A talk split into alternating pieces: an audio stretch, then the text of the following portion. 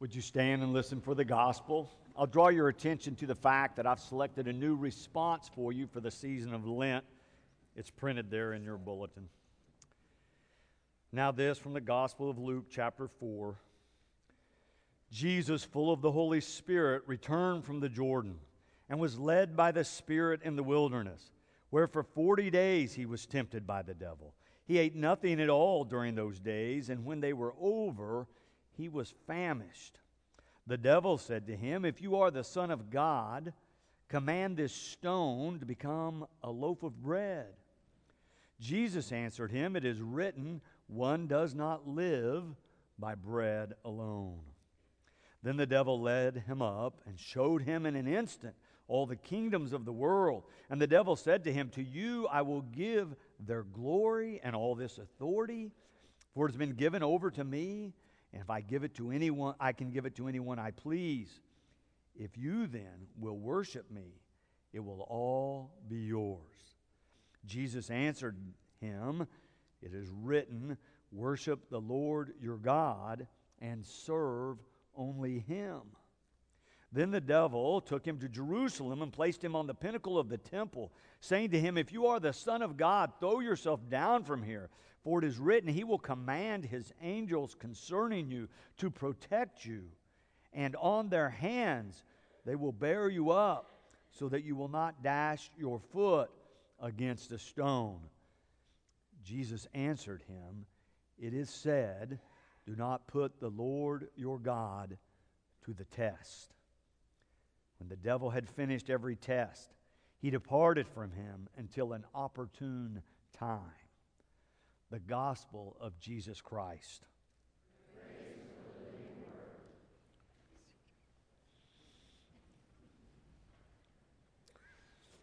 It was in a setting not too very different from what we'll be in next week with our lecture series, where they had brought a renowned speaker, a man of faith, a man who had spent his whole life traveling the world making disciples, preaching and teaching in all manner of settings. He was known to be a man of great faithfulness. And here he was in this local church to speak, and he had given an eloquent presentation, and then it was open for questions and answers.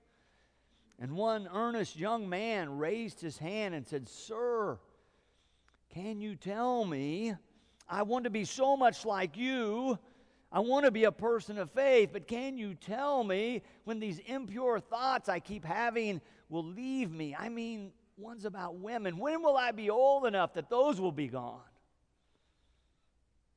The wise old man scratched his chin for a moment as if pondering the appropriate answer, and then looked the young man in the eye and said, Son, when I get there, I'll let you know. Temptation seems to be a universal human condition. We all have choices to make throughout our lives. And we can either decide to be a follower of Christ or not. We have moments of decision to make, which have implications about who we are as people and by what values we have decided to live. We have to make decisions and choices each and every day. Some days come along where we have a whole series of decisions that we have to make. But God will help us.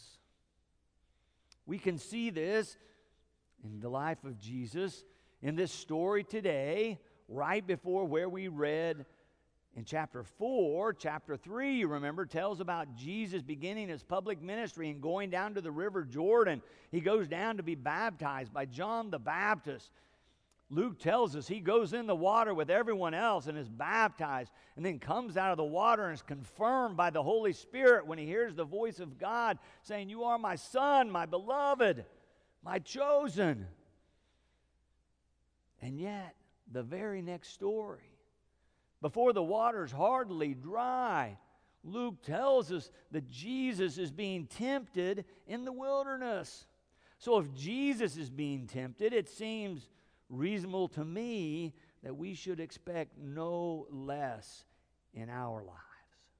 We should expect temptation to be something that we're going to deal with as Christians. No matter how far along we are in our Christian life, no matter how long we have been living this commitment, temptation apparently is available and lurks around any and every corner.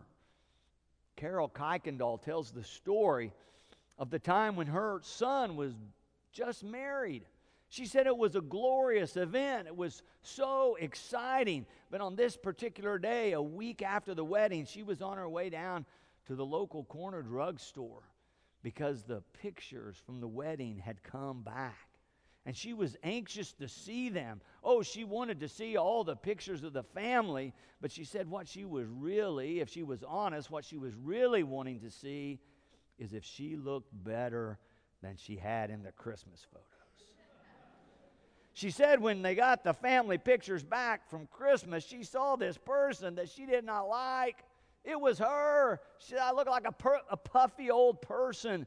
And so I determined and began the beginning of January that by the time I got to my son's wedding, I would eat better and I would lose some weight and I would look healthier in the pictures.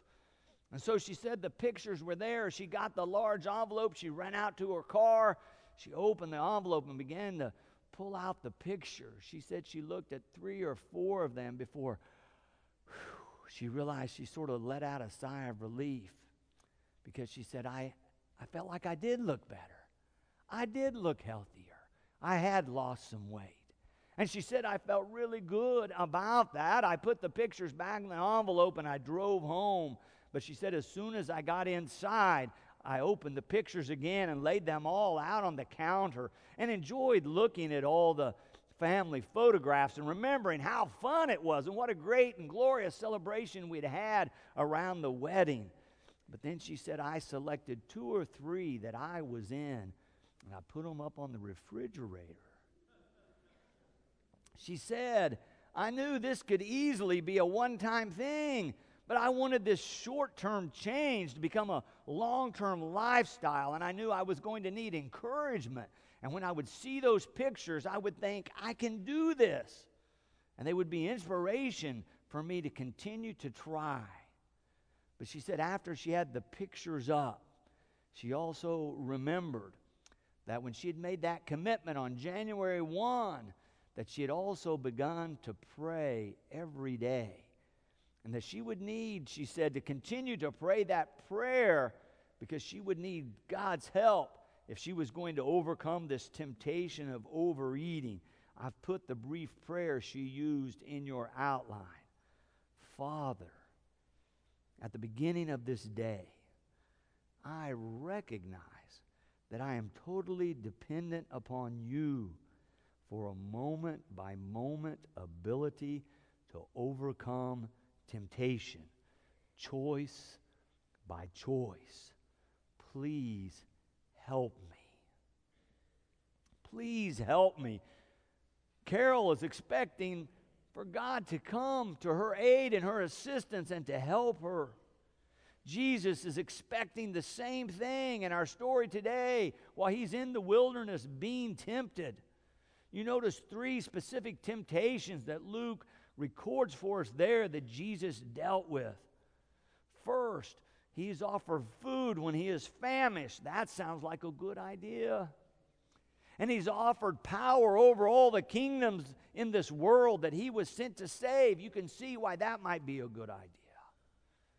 And then the last one, where he's offered divine intervention whenever he finds himself in real trouble. They may not seem like temptations that we deal with, but I think they're probably closer than they first appear.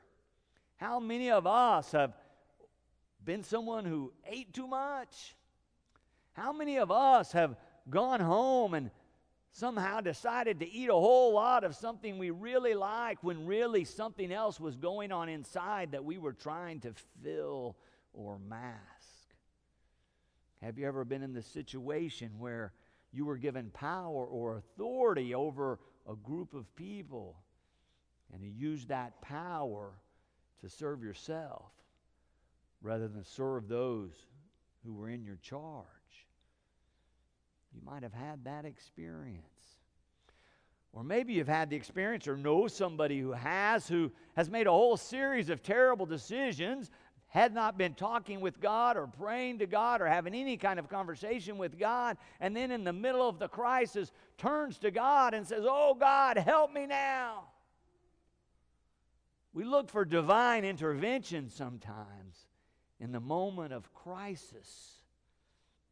I think these temptations with which Jesus is dealing is not, they're not as far away from us as we may think. But we should notice that Jesus rejects them all. What does he do in the face of each temptation? He quotes Scripture, doesn't he? He takes a stand on the basis of Scripture. When he hears the temptation, rather than having a conversation with the devil, the adversary, the tempter, he simply quotes Scripture. He uses Scripture as his guide and his strength. Now, if you look closely, or maybe if you have a study Bible in the footnote, you will find that all the things that Jesus says are quotes from Deuteronomy. You can read the fuller context. It's really quite fascinating to see what parts of Scripture Jesus draws on, but it, you'll find them all in Deuteronomy 6, 7, and 8. If you have time later to read through that, you'll see the fuller context, but I will summarize it for you. It's a time when the Hebrew people are being reminded that God is the one who provides all they need for life and life abundant. We don't have time to look at all of them this morning in our time together, but let me give you just one example. If you still have your Bibles there, flip over to Deuteronomy 8, verses 2 to 3. Listen to where Jesus is quoting from when he's offered food in the face of him being famished. He quotes this Remember the long way that the Lord your God has led you these 40 years in the wilderness in order to humble you, testing you to know what was in your heart, whether or not you would keep his commandments. He humbled you by letting you hunger, then by feeding you with manna, with which neither you nor your ancestors were acquainted, in order to make you understand that one does not live by bread alone, but by every word that comes from the mouth of the Lord.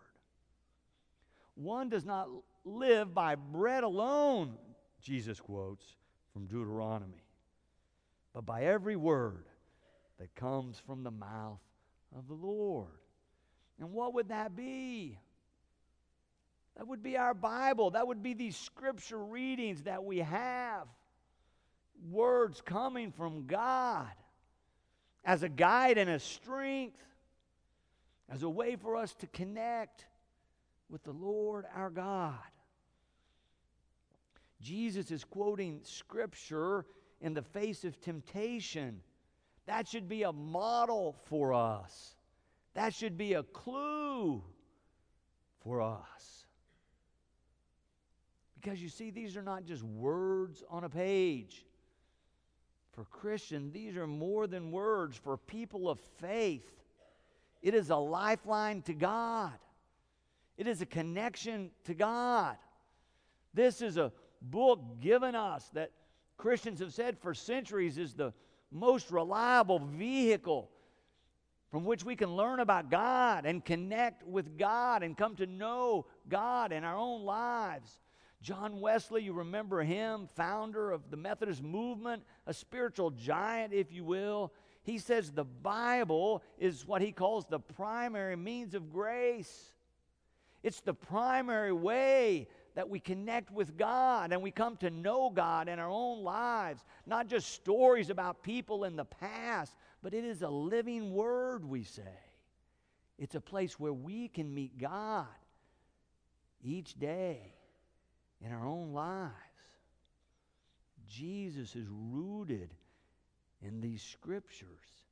So when he comes this time of temptation, he quotes them as a guide for himself. It doesn't happen by accident that he has this intimacy with God. I think it's safe to say that he studied and read and memorizes, knows the God behind these scriptures. And that gets revealed as he lives out his own life. Let me suggest that you use this Lenten season 2016 to feast on the Word of God, to see it as a treasure, to see it as something that will feed you and fill you. What if you were rooted in the Word of God the way Jesus was? Would that make a difference in your life? Would it make a difference if each and every day you made time to read Scripture, to ponder the meanings, to ask God what it might be saying to you and for you? If you did that each and every day, I would tell you it will make a difference. It will help you go deeper with God. It will give you a more intimate and vital relationship with God if you'll read His Word every day. What if you realize that just like food, you need a helping of God's Word every day? I mean, that's what the context is from Deuteronomy is that the people were hungry, right? Did you hear that? Deuteronomy 8, verse 3 God humbled you by letting you hunger then by feeding you with manna with which neither you nor your ancestors were acquainted. So it was a feeding or a response or a provision that they did not expect in order to make you understand that one does not live by bread alone, but by every word that comes from the mouth of the Lord. So, how does that happen for us to feast on the Word? It can happen in so many different ways. It can happen when we're alone reading our Bibles. It can happen in a small group. We have quite a few of those here at the church where we agree to certain scripture assignments. We read them as homework and pray about it and then gather weekly to talk about what does it mean? What is God saying? How can we apply that to our own lives? How could this be a guide or and encouragement for us in our time. I mean, it can be done in your car, at home, at work. You can listen to it. So many now devotions and scripture readings available online. Maybe listening to music that incorporates scripture as a way that would speak to others of you. Maybe a devotional book. Maybe you read a whole chapter a day, or maybe just a verse. Lots of different ways you can get rooted in the Word of God, lots of different ways to use Scripture to enrich your own spiritual life. But what if we all decided to do that? Take a clue from Jesus and get into the Word of God. What if all of us took that to heart? So often during Lent, people decide to give something up, usually a bad habit or a vice or something that's distracting them or separating them from being a faithful disciple of Christ. And lots of people have found that very meaningful and significant. For whenever they want to do the thing that they've given up, it reminds them that God is more important than that thing. And that we can turn to God in that moment. But let me suggest that you consider adding something. That you add this daily practice of reading Scripture and listening for what God might say to you through His Word. Just reading some Scripture or listening to some Scripture and then taking some time to see if God might not speak to you personally our book of worship in the service that it specifies for Ash Wednesday that we used here last Wednesday has an invitation to Lent. I want to read you just a portion of what it says. I've put it in your outline. It says, I invite you in the name of the church to observe a holy Lent, to use this season as a set apart time for self examination and repentance, for emphasizing prayer, and for reading and meditating on God's holy word. What if we all decided to do that? We could do that together. We could pray for one another during the season of Lent that God speaks to each of us, that we all have that kind of desire and discipline to set aside some time to do this on a daily basis. I think if we did that, it would allow more space for God to bring us alive as a spiritually vital people. It would be a wonderful thing if all of us had that experience of God being alive, of God's Word being fresh in our hearts and minds as we go through each and every day. I will be praying for you. I hope you'll be praying for me. Let's all pray for one another during this Lenten season that this might become a practice of ours as a congregation. Amen.